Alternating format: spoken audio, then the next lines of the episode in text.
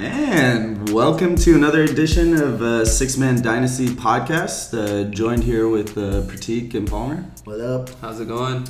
I uh, wanted to catch up on some big events that have been happening. Obviously, I think everybody's seen today, if you've been connected to a uh, device, laptop, seen anything on the news, uh, fucking Kevin Durant is on the Warriors now. I still can't believe it. I, it doesn't make sense. The league landscape has fundamentally shifted.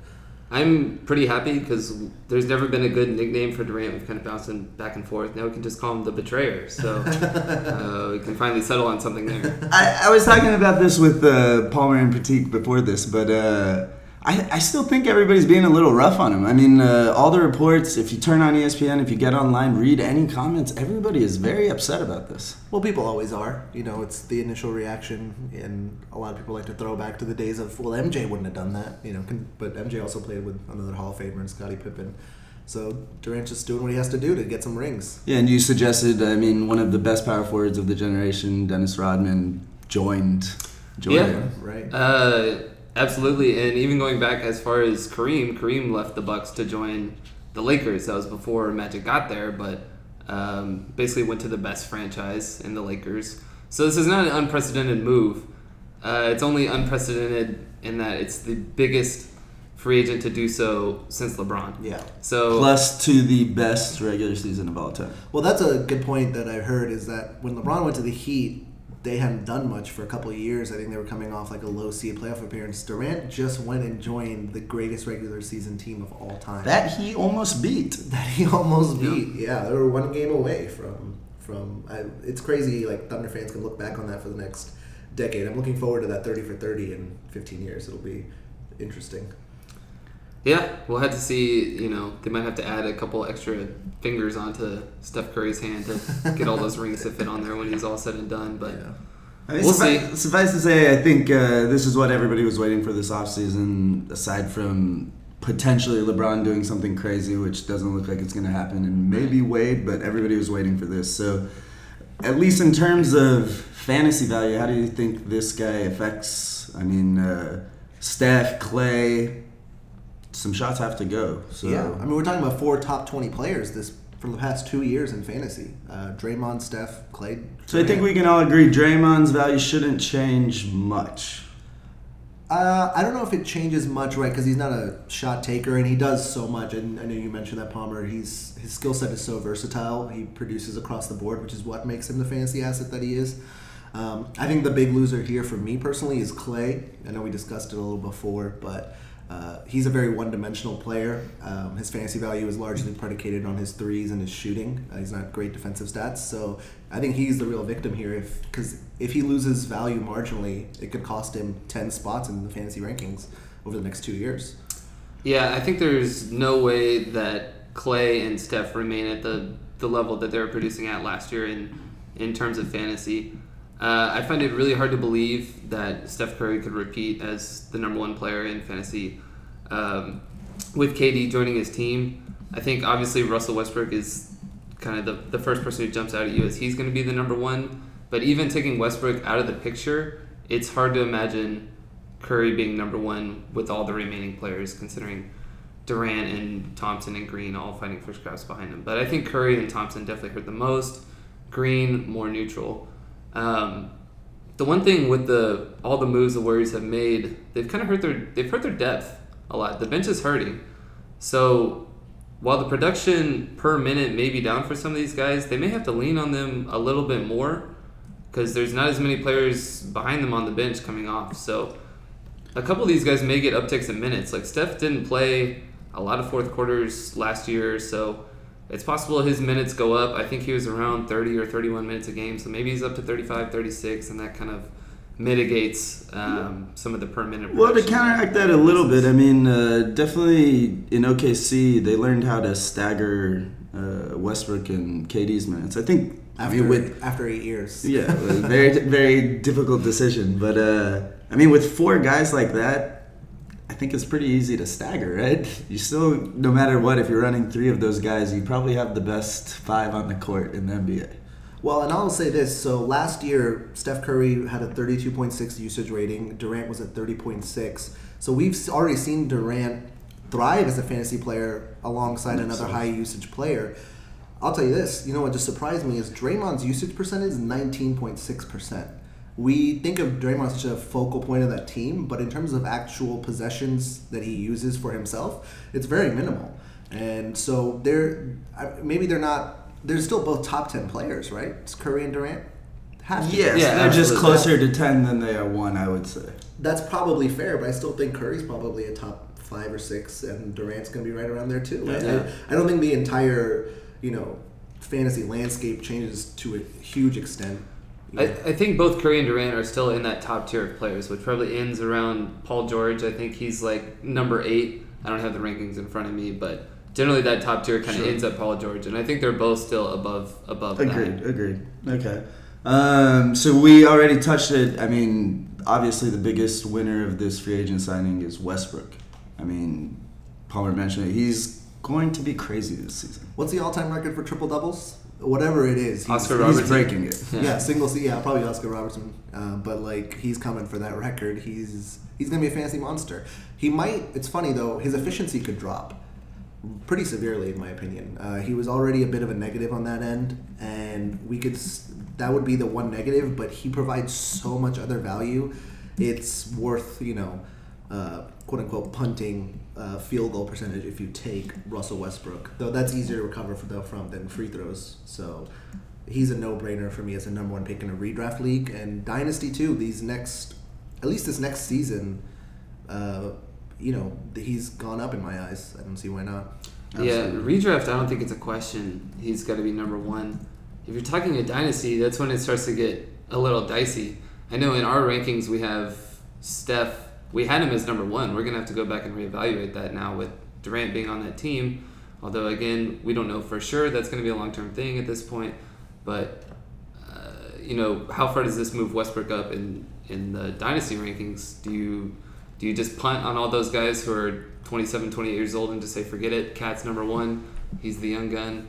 I know uh, we're going a little off course here, but yeah, I think I think in terms of of my decision, if I had the first overall pick, I think it's between those two people. You're deciding and between Westbrook. KAT if you want to build a long team, or just Westbrook and win in the next couple of years. yeah, We also don't know what happens with Westbrook two years from now. I mean, he's a free agent this coming after this coming season. There's a chance he goes somewhere in a similar situation as.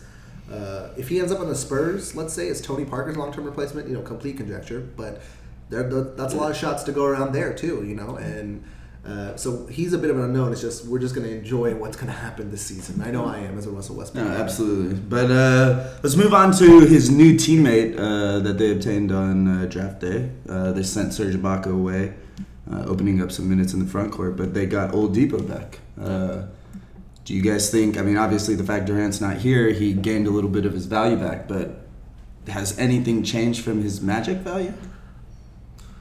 Oladipo, um, I, I don't think so. I think it may go down a little. He didn't have to play with such a ball dominant person. Obviously, Elfrid Payton was more of a facilitator than he was a scorer uh, for the Magic. But um, I don't think it's going to go down a lot. There's certainly a lot of shots to be had in that offense. Outside of Westbrook, the offense, you basically got Westbrook and Kanter that you're competing with for shots. There's not much else there. So there's a lot of opportunity. I expect him to um, really be among the league, league leaders in, in minutes there. I think he's going to be thrust into a pretty prominent role.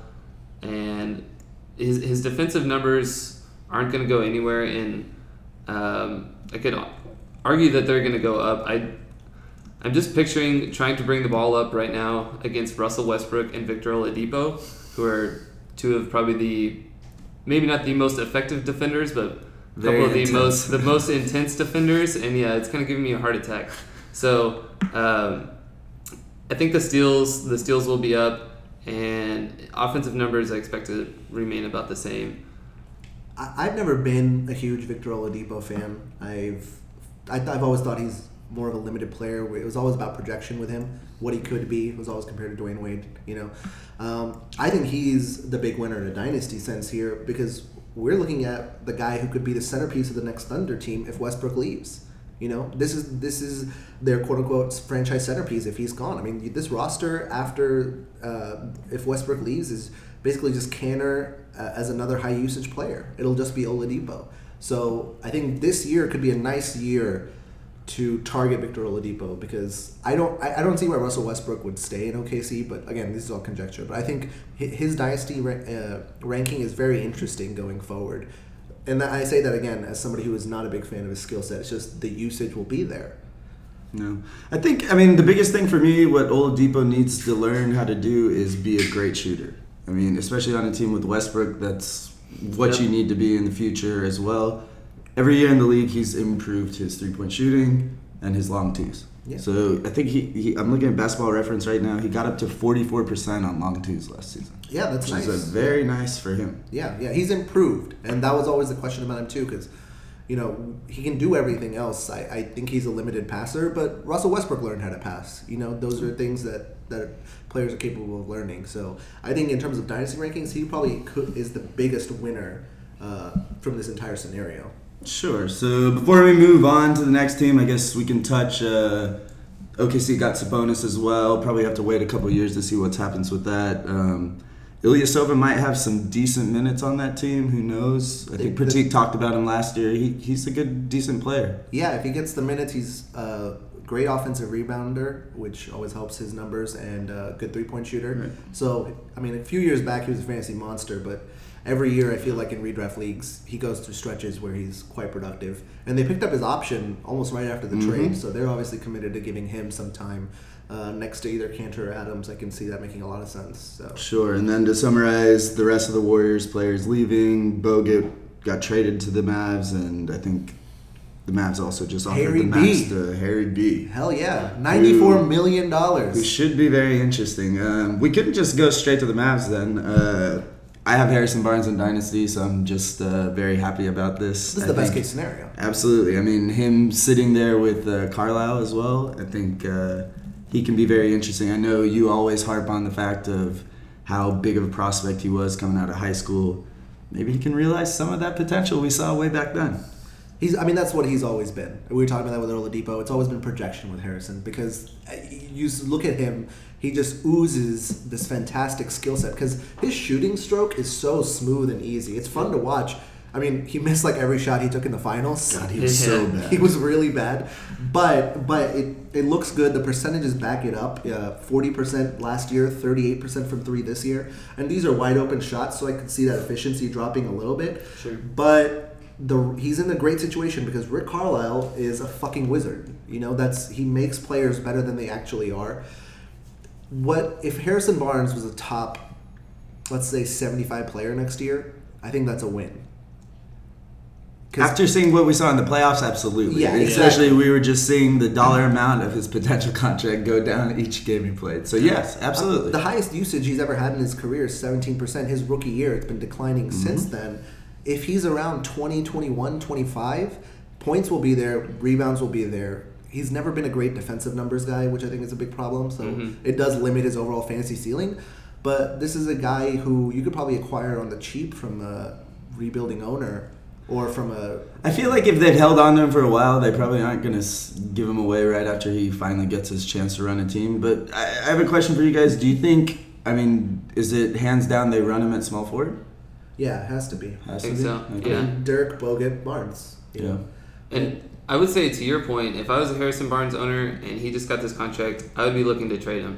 That would That's be how my low you are on him. Okay. Yeah, well, yeah. If I had held on held on to him for this long by some by some miracle, then this is the point where I would trade him because I don't believe he's really going to excel in this opportunity. It's a new it's a new role for him. Obviously, there aren't many players who come to mind as guys who have gone from role player, you know, sit on the wing and, and shoot the ball when you're open to primary playmaker and succeeded. There's it's probably a short list. So take some time if you can think up if you can think of one I'd, I'd love to hear it. I'll just say this: Rick Carlisle's done this before. He turned Monte Ellis into a pretty good fantasy player. Rick Carlisle just puts players in positions to succeed. That's what great coaches do, right? They minimize weaknesses. it doesn't mean it's going to happen. It doesn't. But if there's there's only three or four coaches you'd like to take the odds on that they could do it. And again, you're right. It's all projection with him. If he gets off to a hot start and you can sell him for a pretty high price, Yeah. no argument. Sure, I don't think Harrison Barnes is some fantasy superstar in the making.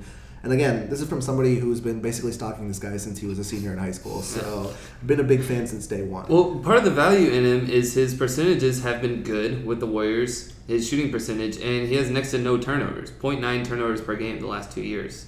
So I don't know. Obviously, they're going to go up. They could easily go up to two, two and a half per game, and the Maybe higher, percentages yeah. could drop from you know 48, 47 down to 40, 41 potentially. Yeah, you're right, you're not uh, wrong. that that's a precipitous drop, but it's still very feasible. I, I think if you're a Harrison Barnes owner, owner, it's worth waiting to see what they do. Like, because like Rick Carlisle, he just does this. I agree. I, I, I think you trust him and see what can happen at least for the first couple of months. It's too Try late. to make a decision by then. It might be too late. It might be. It's a it's a gamble. That's Yeah. and that's an Yeah. excellent counterpoint that you did provide. Like, this might be a peak of his value. uh, It could be, because very it's well. a, because Yeah. it's a question mark going forward. That's a very fair point. Yeah. So I don't know if we need to touch on Bogut. I mean, he's going to give you what he gives you: a few rebounds, a few blocks. And he'll miss games like he always does. So, don't see Andrew Bogut. Nothing, nothing important there. But moving on to the uh, Chicago Bulls, who who have had a very interesting offseason. Go We're, we're not going to talk about the Thunder's trade with the Magic.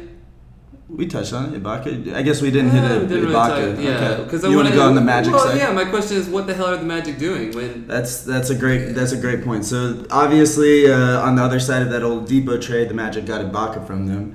They have since signed Bismack Biyombo and Jeff Green. Uh, of course, they're adding them to uh, Vucevic and Aaron Yeah, Gordon, Vucevic- who's supposed to be their I prized think possession. I think Vucevic and Aaron Gordon are still alive. so I'm really not sure what's happening there. Not at all. I don't think anybody is. I think the entire consensus among most of the NBA quote unquote Twitterati. That's whatever us. you wanna- Yeah, Yeah. yeah, sure, sure. Uh, is that it's confusing where are these minutes going to go? They're talking about playing Gordon at three.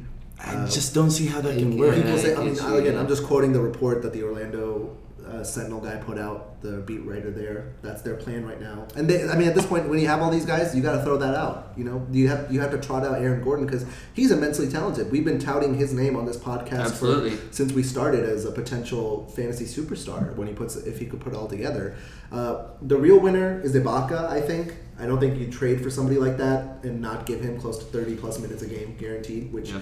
became inconsistent in OKC because of the development of Adams, who has turned into an elite defensive player, and Kanter as well, who they signed to that max, and they were really great against the Spurs in that playoffs with that dual center lineup. So Ibaka had lost minutes here in here in Orlando, and I'm actually working on a piece about Ibaka. Here in Orlando, we might see Serge Ibaka again that we haven't seen in two or three years. Yeah. And that's really exciting to me because he was a top 10 player three years ago. He's a number nine player overall.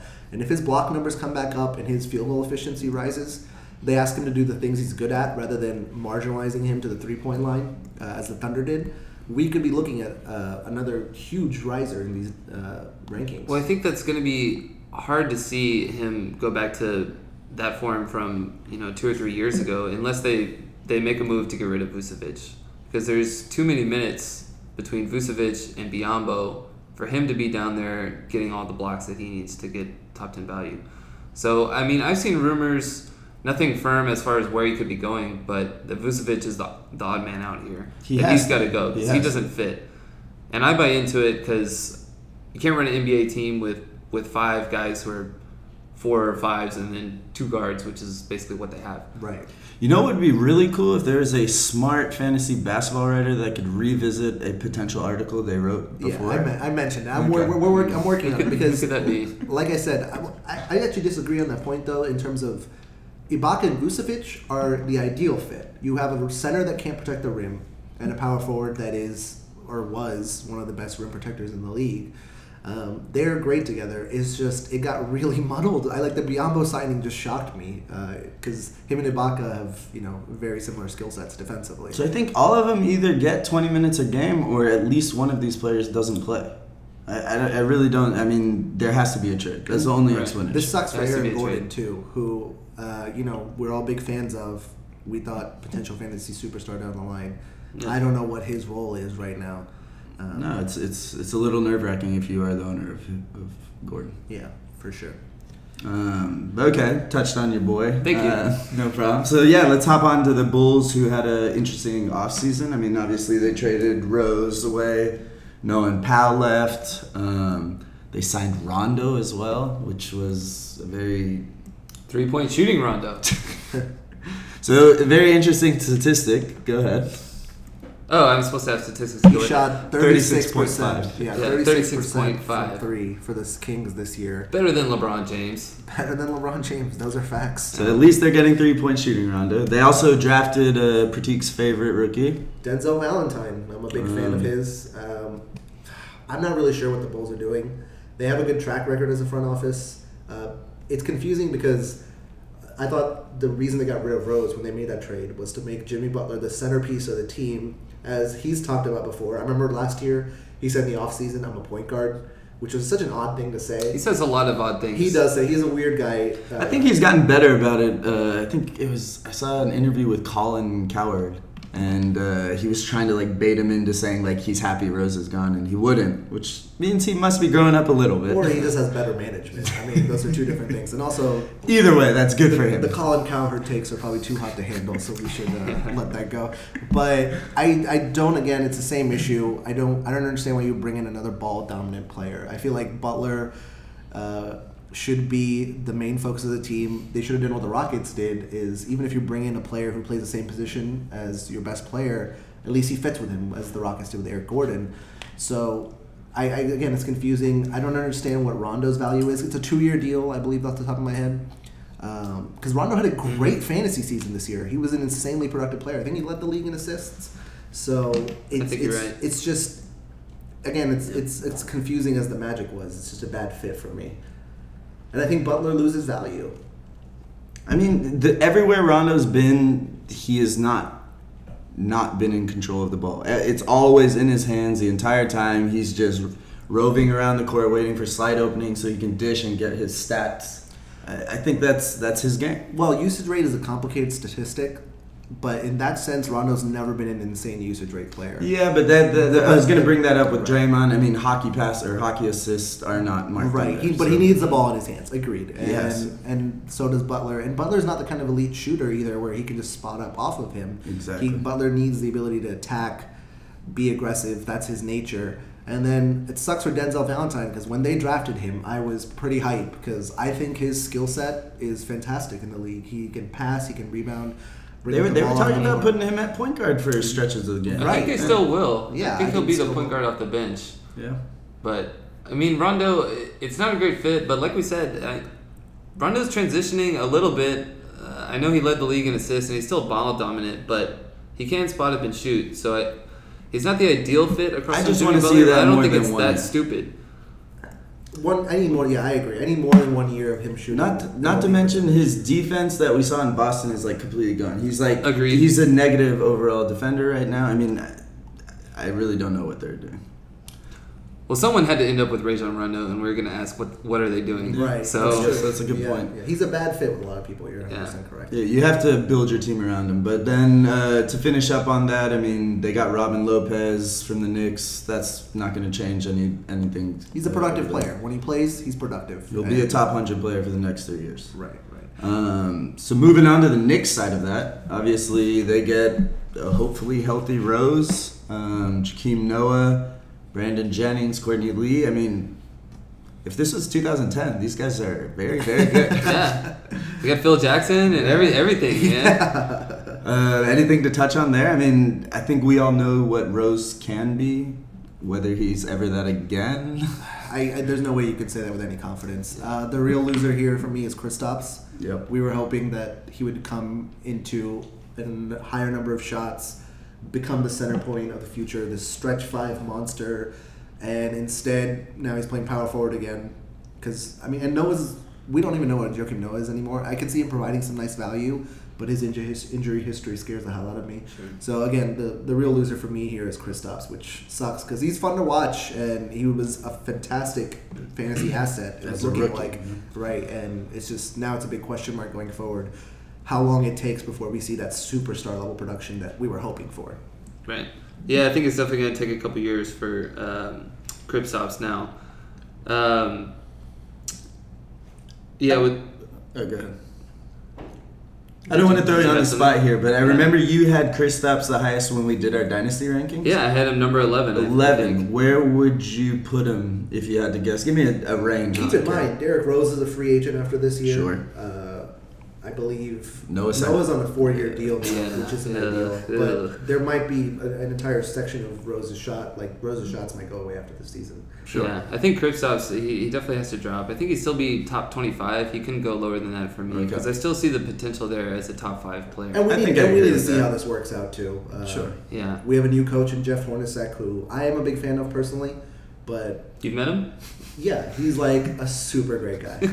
Uh, but no, but we've seen him make players into fantasy studs. You know, Bledsoe, he's a run and gun kind of guy, so there should be possessions and shots to go around. That's what he wants to do. And and now they're not stuck to that triangle system. I Mhm. think like they were pretty clear about that in the press conference. I think that was always a little overblown, though. I mean, I've, I've read, I think Zach Lowe's even written about it a lot. All teams run some kind of form of the triangle. Agreed, yeah. but like I think when Derek uh, Phil Jackson hired Derek Fisher and then He was- replaced him with Kurt Rambis, his idea was we're going to run the triangle. Yeah. And then the, one of the reasons apparently Derek Fisher was fired is because he gave up on the triangle too quickly at the end of games. He'd let the players run pick and roll, which is where uh, Jerian Grant had some of his brighter moments as a rookie. When at you know, so I think like wh- um, it'll be interesting to see what happens with the Knicks. We just don't know, but Kristaps has to take a hit. I don't know if it's as hard as you say, but Yeah. he has to take a hit. Derek Fisher got fired because he fucked Matt Barnes' wife. Uh, Language. Just, just, just had to clarify that real Sorry, quick. sorry, right. Uh, I'm pretty optimistic for this Knicks team. Like a lot of people are down on it and saying, you know, the the uh, Noah signing, I don't understand. I can't get behind that. But Rose, I'm not as down on. Uh, I. I'm eternally hopeful for Rose. I think when we started our dynasty league, he was my first pick, which was obviously a disastrous pick. It was coming off his MVP season. I I still believe deep down that not that MVP is there, but the second half of last year he played really well. I think he shot around like 45% or something like that. I don't have the numbers in front of me. But I, I don't. But he's an efficient player. But I don't think there's a fantasy superstar or a fantasy an insanely like if he's a top 15 point guard next year, that's a win. And so what's the ceiling on that, right? I don't think he's a top 10 point guard next year I think he could be. I mean, if he comes back healthy, healthy Rose, why can't he be? because he wasn't able to do it with another high usage player in Butler. Uh, I mean, he missed a lot of games this year, so Yeah. that's Yeah. like a qualifier. But like, But the guys I- he's playing with now aren't ball dominant. Butler's Carmelo- ball dominant. than- No, he's a shooter. It's different. The offense is still going to run through Rose. I, you are painting over a lot of what Yeah, Carmelo Anthony has been his post, entire career. Yeah, He's a ball okay. stopper. Yeah, he's a ball stopper, but someone's got to give him the ball. Yeah, I guess so. Right. So basically, we're just hoping the Knicks scorer is quite generous with his assists. And Melo shoots super fast. Yes, Yeah, yes. There you go. Okay, well, one one side note, I, I just want to mention uh, you brought up Jerian Grant. I was actually very excited for him before this Rondo signing. I mean, I think he goes back to not quite worthless in a dynasty league, but I mean, in a deeper league, you if you're 16 plus, uh, he's probably worth holding on to a speculation. But it, it was always a bit of a question mark with him. I had him. I actually traded him to you. uh, that's why He's I'm an old, yeah, he's an older rookie. We forget that he's already 24, so he's a four-year college player.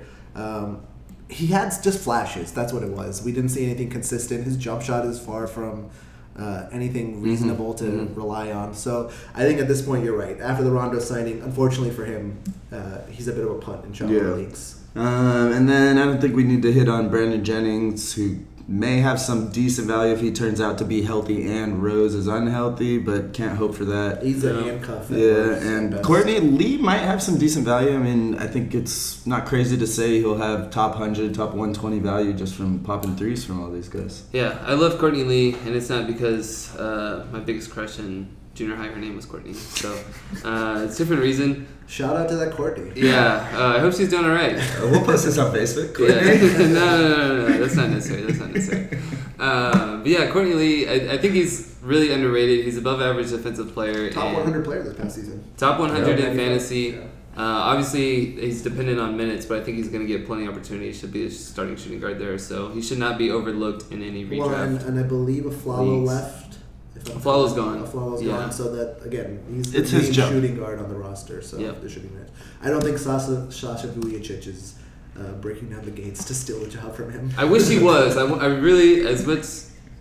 Uh, Sasha, I can't get enough of him, but Uh, okay, so enough about the Knicks. Uh, let's move on to our hometown Rockets, um, who pretty much struck out in free agency, but I think we kind of picked ourselves up to Yeah. a B minus it's, offseason. it's like we struck out, but then the catcher dropped the ball, so he got to run it first. Yes. yeah, there we Yeah, go. yeah. Yeah. Did we Yeah. still get called out at first, or No, were we no, safe? No, we were safe. We're safe. We're safe. okay. We're well, safe. it doesn't count as a hit, but we're safe. We'll take it. Yeah, Yeah. We're, on, we're on Okay. base. We're on base. So obviously we lost Dwight. Keep an eye out for six man dynasty baseball. I'm just kidding. Uh, So obviously that, be, we, that, would we be lost. 20, that would be 26 man dynasty. yeah, there you go. There Yeah, you 26 man dynasty. So we lost Dwight. I think uh, that was pretty much known throughout the season as we kept hearing reports of him and Harden clashing, even him and Morey. Um, He's a good guy off the court. You know, good guy, real good guy. That smile. but I think I think it's gonna be good for us. I think I mean we've we've had this young center in Capela. Um, it looks like he's gonna be starting right now. Should be very exciting, giving him 25, He should be a walking double double. I mean, just coming out of the gate as a starter on a team that should be pick and roll heavy. He's proven to be an above average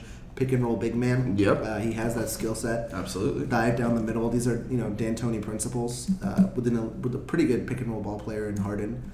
So he's a walking double double. He's you know a, in, a very interesting fantasy. And an elite shot blocker as An well. elite shot blocker, exactly. He should average close to two blocks a game, is uh, just based on kind of per minute projections. I mean, he should be around two. Per 36 from last year was 13.3, 12.1 rebounds, and 2.3 blocks. Yep. Uh, the free throw shooting will kill Yeah, you. that's the biggest issue you have Yeah. to consider if you're if you're getting this guy. But other than that, I think you can pencil in at least a top 80 finish from him Sure. this next season. With, I mean, what is he? 22. tops. Yeah. Yeah, so he's got he's got a lot of room to grow here. Um, and then obviously we our two free agent signings were Ryan Anderson and Eric Gordon, who can both nail the three. I'm actually super excited for Ryan Anderson. I feel like power forward's been a problem for us for a very long time, hmm and we finally. Obviously, he's shit on defense, but he is a fucking playmaker. So is the rest of the team. The thing I love about both these guys, it just it gives the Rockets an identity, even if it's not a good one. We are Mike D'Antoni through and through. We're gonna run down and shoot threes and play no defense, and the roster finally Fits that. fits that. So I can't really argue. Uh, I can't be upset with these because it it gives D'Antoni the the opportunity that he needs to, to run his system.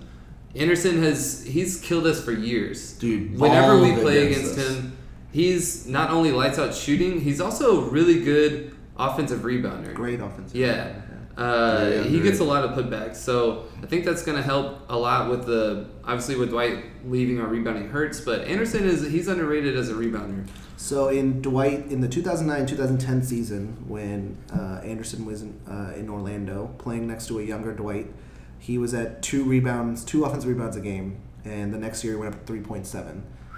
Uh, he's dropped down back since then to two last year, but I don't see any reason he can't get up close to three offensive rebounds a game.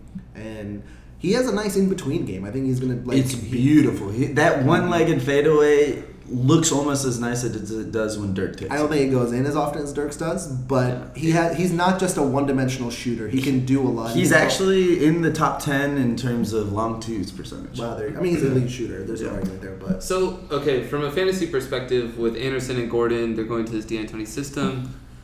You guys both agree that their value is going up as opposed to where it was. The main concern, I think, with each of these guys has been yes, they can nail threes, but they can also be nailed to the bench when they are injured, which happens frequently for both of them.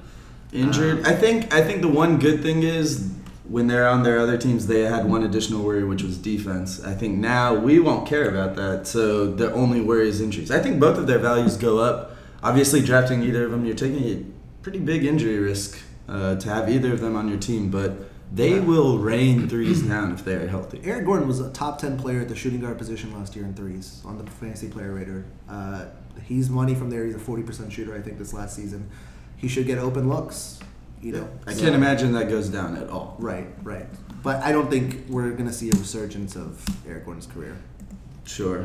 Well, uh, I have another question about Eric Gordon. How do you see us using him? Because we've got Harden locked at That's shooting guard. question. Beverley's a point guard. He doesn't fit. I think he'll be either the one of sixth those. man off the bench. Uh, he'll be the first man off the bench because it's only a fifty-four million dollar deal. Um, we say that in the relative sense of the new cap, and uh, he'll play with Harden a lot, I think. And one of them will guard point guards or small forwards. I mean, I Or neither one of them can guard e- anybody. Sure. I mean, we. I think we're gonna Just leave Gordon on offense. We're we'll gonna- cherry pick every time. We're gonna see a lot of weird hybrid lineups. We've seen sure. Ariza play the 4 Mhm. for the Rockets over the last season and a half, so I can see them playing him with Capela, Gordon, Harden, Bev. That's a nice lineup, a def- Yeah. their defensive lineup. I this think we could see know. some some Anderson at center as well. If we're if we're not going crazy with defense, which clearly we're not. I mean, he's been playing twenty percent of his minutes of his career at center. I throw him out there. You know, we'll get killed on the I think defensive D-Mo, if he comes back, will be the Yeah. backup. But regardless, you know, uh, Anderson is a big winner here for me. He's he's going to be very productive this coming season, as long as he's healthy. No, absolutely. So moving on to the team that uh, that backstabber Dwight went to, uh, the Atlanta Hawks, who lost Al Horford. He's not a And- backstabber. I mean, He- he went home. He's a great guy. Good He- He, went home. guy. He went home. I'm not upset, but fuck him. Um, so they last essentially traded out Al Horford for Dwight. Um, we saw them ship Teague to the Pacers for the 13th pick, I think. Uh, and they drafted Taurean Prince with him with that pick. And I think the biggest thing we see from these guys is Dennis Schroeder is now a top 10 point He's the guard. man. I wouldn't I be know, so a top confident 10. on that. Yeah. Okay, I mean, okay. Jeff Teague's a pretty good player, and we saw him, uh, you know, have a great season the year before and take a step back. Uh, Schroeder's really fun to watch. He's really talented. Um, I just, I if for, for me, I think Teague is a better NBA point guard, especially at this steps in their or this stage in their career. I think Schroeder just has the potential to just completely fill up the box score, and that's what might make him a better overall fantasy asset than Jeff Teague. yeah, he's obviously the big winner. Anytime you inherit a starting role, um, I, I wouldn't throw top ten out there right away, but I think he has a decent chance at it. I don't think he's a lock for it by any means, though. Yeah, he's got he's got pros and cons to him uh, as any player. But last year per thirty six, so we're talking about Schroeder here, nineteen point five points, seven point eight assists, and one point six steals. So those those are very Mhm. impressive numbers. What come along with that is four point one turnovers and forty two percent shooting, which probably gonna go down, and turnovers may go up as And well. His points per possession the pick and roll was .78, which isn't great. Um, it's it's not terrible, but it doesn't make make him like an elite pick and roll operator. I think he's also a young point guard, and he has a lot to figure out about timing and you know, because from what I've seen of him, he's always in a headlong rush to Yeah, get. I mean, when he came over, he was extremely raw. You still see signs of and, that and when he, you and watch he'll him. grow into that. I think, uh, but it shows a lot that the Hawks franchise believes in him Mhm. to say that you know you are the guy going forward. Trading Jeff Teague, who was a quality NBA player, and throwing the mantle completely on Schroeder's shoulders. Yeah, I mean, he probably has at least a two year window here where he's kind of guaranteed the starting point guard job for the Hawks. So, um, with that in mind, let me ask you guys what point guard would you be willing to give up to get Dennis Schroeder on your team? Let's say Michael Carter Williams. Are you okay trading him? Is Absolutely. That, absolutely. Absolutely. I agree with that. Okay. So, I'm gonna I'm gonna pull up our old rankings and just kind of go down the list. Let's start around 30. Bledsoe, probably want Bledsoe. yes. Okay, let's go with uh, Reggie Jackson. That's an interesting one. You Yeah, want Reggie? I, I think that's a good comparison. Um, If I could trade Reggie Right for now. Schroeder and something else, I'd do that deal. straight up. let's what do you straight think? up. Reggie or Schroeder, who do you want? I don't think I can right now. I have Not. I have Reggie, and I think I would take Schroeder. Wow. Reggie doesn't shoot threes, and he doesn't steal the ball. Okay, what Schroeder's about doing both those? what about Jeff Teague on the Pacers? Yeah, I would do that. You prefer Schroeder? I would. I trade think him. that's close to top ten then. I Would mean, you- so I think we Would agree you he's trade right around- Rondo for Schroeder? I'll take Schroeder. Yeah. Okay. Yeah. All right. So I think we're in agreement where his value is. He should be around top sixty this year. Could potential for more, yeah. The ceiling's always been. And I think it's important to realize he was one of the best players on the Hawks in the playoffs. I, I had the stats up. Per 36, it's 10 games, obviously. But still, 22 points, 7 assists. Again, I'm not going to comment on the field goal percentage of turnovers, but anyways. Trying to make a point. I get you. He's talented. uh, the other factor in this, you know, whole situation is Dwight, um, who has been a frustrating dynasty asset over the last two years. It's sad because I mean, we're talking about when he was at his peak, it looked like we were talking about one of the greatest centers ever, and he's been on a decline. I think there's some reason to have hope, though. So I have a couple stats here for you. Dwight on the pick and roll points per possession last year was 1.10, which was the exact same as Andre Drummond, who I think everybody considers this perfect pick and roll dive player. And the Hawks ran the fifth most possessions in the league with a big man as a roll man. So there's going to be opportunities here for him because they have a floor spacer next to him and Paul Millsap. They have shooting at the uh, wing positions in Bazemore and Korver. So I think Dwight's going to have a nice opportunity to create some synergy with Schroeder.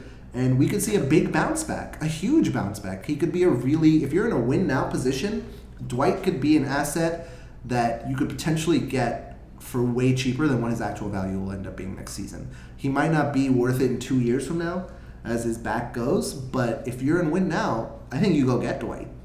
I agree. I'm the one thing that would make me nervous about that is we're one of the you know higher analytic teams, as in when I say we, the Rockets.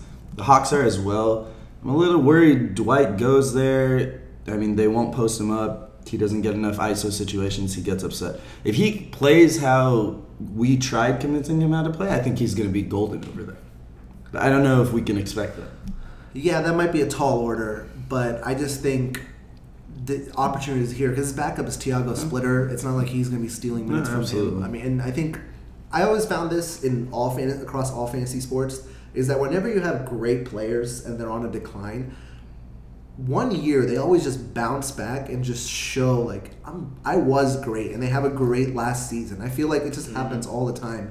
You know, I- David Al- Ortiz. David Ortiz, Albert Pujols did it a couple of years ago. You'd think like they're over, and then all of a sudden, because these Hey, guys I'm are- still here. I'm still here. Yeah, I was great, and I can be great again. It's in. It's. I think it's in him, and I think if you're in a win now position, he can be acquired at a very reasonable price. I, I agree with your point about the comeback for players. So that begs the question: Do you see a comeback for OJ Mayo?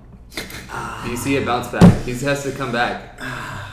My boy OJ, he's just a young man who made a mistake and cost himself probably like thirty million dollars. Can a young man get a second chance or a th- third chance? Poor OJ. I believe in the comeback. He's shown himself to be. No way, he's completely mediocre. I forgot. That's Okay, right. Okay. so he's done. Okay, so let's move on to the uh, team that Al Horford signed with. That's the Boston Celtics. Um, they had a very fun offseason, or I guess what had the potential to be very fun. Right before the draft, they had four first round picks, several seconds. Yeah. We were hearing a lot of crazy rumors who they were about to trade for. Then, of course, they just draft Jaylen Brown. They keep him. They keep all the draft picks. But at least they signed Al Horford. First free big free agent in NBA history to sign with the Celtics. They've never been a free agent destination before. Yeah. Um, I love it for Horford. I don't think his. I mean, he's a top ten player this past season. I, I think nothing changes for him. That's what he is. He's one of the best uh, pick and roll big men in the league. Celtics were top ten in pick and roll bigs. So pick and roll for their bigs. So for me, it's straight up value. You're happy if you're an Al Horford owner. Yeah, I, I don't think Horford, you know, there, there's really not much impact there to Horford. Um, certainly helps the Celtics a lot. But Yeah, I think I mean that was their one worry, right? And they had six big guys who could do one of each thing. Now they have one that can do everything. Right. And they still basically have all those other guys too. So, uh, but the surprise to me was them taking Jaylen Brown because all the reports that I've read about Jaylen and kind of what I've seen myself is that he's not quite NBA ready. He's a, a freak athlete with a lot of potential, but he's not ready to understand. He doesn't understand NBA kind of level offense or defense. He's more of just uh, he's kind of he's kind of the wild card out there running around. Um, so I thought they would go with a player who's a little more ready to contribute, whether that was a Buddy Hield or a Jamal Murray, guys whose offensive game is a little more refined, and now they have Jaylen Brown. So um, I don't know. That's not what I was expecting from them. I thought they were looking to compete, you know, this year right now, especially with getting Al Horford. They're doing So- fine. Yeah. They're the tied for the fourth best favorites to win the title by Vegas right now. I mean, they're not in a bad position. I think I mean everything you said about Jaylen is true, but with one addition, he has an NBA ready body, and like he will day one be an above average defender with hopes to be elite in the future.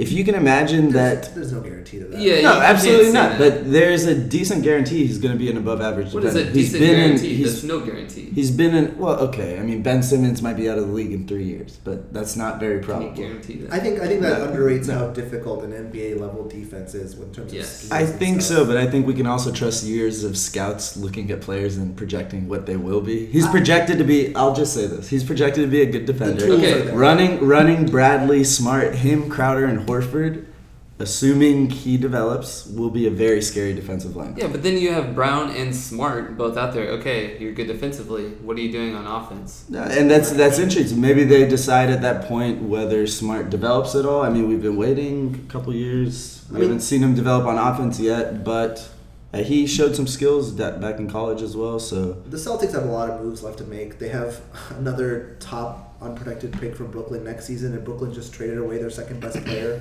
uh, Mhm. and brought in the legend that is Jeremy Lin. Uh, but I think Brown's an asset to the Celtics. I don't think.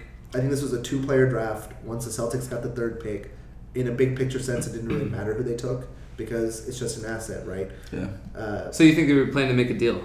That's what their plan was. I think nothing came together to Danny Ainge's liking. Well, Well, I think, I there think still Ainge was just plan. trying to trade rate people. I think he kind of fucked up. It sounded. I mean, we don't know what actually was said or what was offered, but it sounded like he had some decent offers from the Sixers. But I I mean, he has a decent offer. I mean, again, we're not here to get in the GM's Sure, heads. absolutely. Yeah. What Jaylen Brown, I think, is for the Celtics is he's an asset, and and they're collecting assets. they're too. collecting Yeah. assets. This is my my favorite conspiracy theory going right now, which I'm I'm looking into my crystal ball. I see the future. Russell Westbrook, he's gonna leave. He's gonna leave OKC. Trade deadline comes around. Isaiah Thomas and Jaylen Brown for Russell Westbrook. I say no from the Thunder. If You're you gonna lose know him. he's walking, You're gonna lose You him. say no. I think you could get more from somebody else. You should be able think to. Well, there's a okay. better package out there. So- what if you throw in the Nets pick on that? Yeah, Then- throw in the pick. then I'd probably do that. So I think the point is they, they have assets there to make that happen. Right. That's that's the- what he is. The Westbrook to Celtics, I see it. I can see it in the future. All right, we'll write down. It's July fourth, twenty sixteen. We'll, Yeah, we'll check back on right. this in uh, Feb twenty seventeen. Put my name on it. Put some respect on my name. Okay, cool. Then uh, you mentioned Jeremy Lin, so let's move on to the New Jersey Nets. Uh, they've had a very lackluster offseason. Spent a lot on two The New. Jersey Nets. Oh, excuse me, Brooklyn Nets. Wow, I'm- I'm I, was- I had to look through my list of teams. Like, hold on. Guys, guys, please excuse me. I was hit by a car last week. Uh, still concussed. Uh, We're taking applicants for a new host. Uh, Hey, screw you guys. um, so the Brooklyn Nets, uh, obviously they got Jeremy Lin. Um, they traded away Thad Young for the twenty-something pick. twentieth. Twentieth, they drafted uh, LeVert from Michigan. Michigan, yeah, it could be very interesting. Um, and they also signed Tyler Johnson to a gigantic contract. I think the Heat still have a couple days to match. Mm, Um, I think he's gone. But is Lin a top eighty player now? Running Probably. that I mean, if, if the ball's in his hands, he gets to The the, whole rim time, uh, an insane amount. Uh, I'm happy for Jeremy Lin because he's taken a lot of grief as an NBA player unfairly. I think uh, expectations probably too high after Insanity. the blackout madness that was Linsanity, which was so much fun. Uh, real winner again is Brook Lopez. He was a top 24 player this year. He's done back to back top 30 seasons. More shots for him. I think every possession he's on the floor, he's got to get the ball. Uh, He should. we're looking at you Mhm. know another monster fantasy season, and hopefully it looks like his foot troubles are behind him. It's been almost two years now, so hopefully we're past that. And yeah, Lin and Brook Lopez pick and roll. You know, I'm loving it. Let's do it. Yeah, I, I'm not buying Lin as a top 80 player. Um, certainly, I, I agree with your point that there's been way too much shade thrown on Jeremy Lin, but I'm not buying it as a top 80. He's just, the efficiency is not there, both from a field goal and turnover perspective, and he doesn't do much in the way. Um, well, last year, he per 36, he averaged 16 points and 4.1 assists. I certainly think the assists will go up when he's leading the pick and roll as opposed to what he was doing in Charlotte as more of the six man scorer but I don't see him as a top 80 player. Maybe top top 120, top 150. Certainly, you're elated if you have Lin uh, with this news, or if he's available as a as a free agent for whatever reason, go get him. Um, but he's not a guy I'd be trying to move heaven and earth to, I'll- to go get. I'll just throw this out there that next season, the Linsanity, uh, with a usage rate of 28.1, which he could get close to that again. I don't see why he wouldn't. He'll have the ball in his hands. Who hands. else all is gonna take the ball? Right. His per 36 was 19.6, 8.3, and 2.1 steals. That's very nice. Um, I don't think he'll reach those heights because, you know, again, I don't, I still don't understand what insanity was. It was amazing. But Beyond science. that's a, that's a pretty good player. If he's around 17 points, seven assists, and That's a easily steal, a top 50 steal player. and a half a game, which I think he's capable of doing. This is the player the Rockets signed. I mean, before we traded for James Harden, Daryl Morey understood that what Jeremy Lin is is an, a well above average pick and roll ball handler who gets to the rim, makes free throws. Scores relatively efficiently overall. His, I'm sure his true shooting shooting percentages are pretty nice. So I, I think I don't think there's any reason that we're not looking at a very productive fantasy player right away. And this is a three year deal with a team that has nothing to play for until 2018, when they actually have things to suck for when they have the draft pick back. But so Jeremy Lin, I mean, I, I don't see why he can't be a top 80 player. I love it. That's I a nice floor. That's completely reasonable. I think I think if they get Tyler Johnson as well, I think he's immediately fantasy relevant as well. I mean, he's going to be starting right next to him. He showed some nice things uh, down in Miami as well. Who I'm very excited for, and maybe that has more to do with the Thad trade, is just uh, Rondae Hollis Jefferson. Yeah. I think he. I think immediately next year we can expect close to six rebounds and one and a half steals Easy. easy minimum on I- both of those, and I- you still get the projection of maybe he develops a little bit of offense in the next. That's few that's a big projection for sure, him. but That's- maybe he does. And I think we'll see some fun stat lines uh, from him next year. Five steals, those, those 10 five by fives, which I think he has a versatile skill set to do. He was a fantasy defensive stats monster for the time that he was healthy, so it'll be exciting for him as well. There's fantasy value to be had there for sure. Definitely. Okay. Well, I think that wraps it up for this uh, episode. So uh, thank you guys for joining me on this podcast. And oh, thanks for having us. Yeah, pleasure. Absolutely, and uh, you guys know you can hit us up on uh, on Twitter at sixthmandynasty.com. That's six, the number six, thmandynasty.com. And uh, yeah, hopefully we get some more written content out. Pratik's hitting up an Ibaka article. Palmer's doing some shit over there as well. I mean, the hot dogs and shooting off fireworks, man. It's Fourth of July. yeah, absolutely. So let's get out of here. Check the stats for Ben Simmons, and uh, we will catch you guys on the flippity flip. See ya. Alrighty.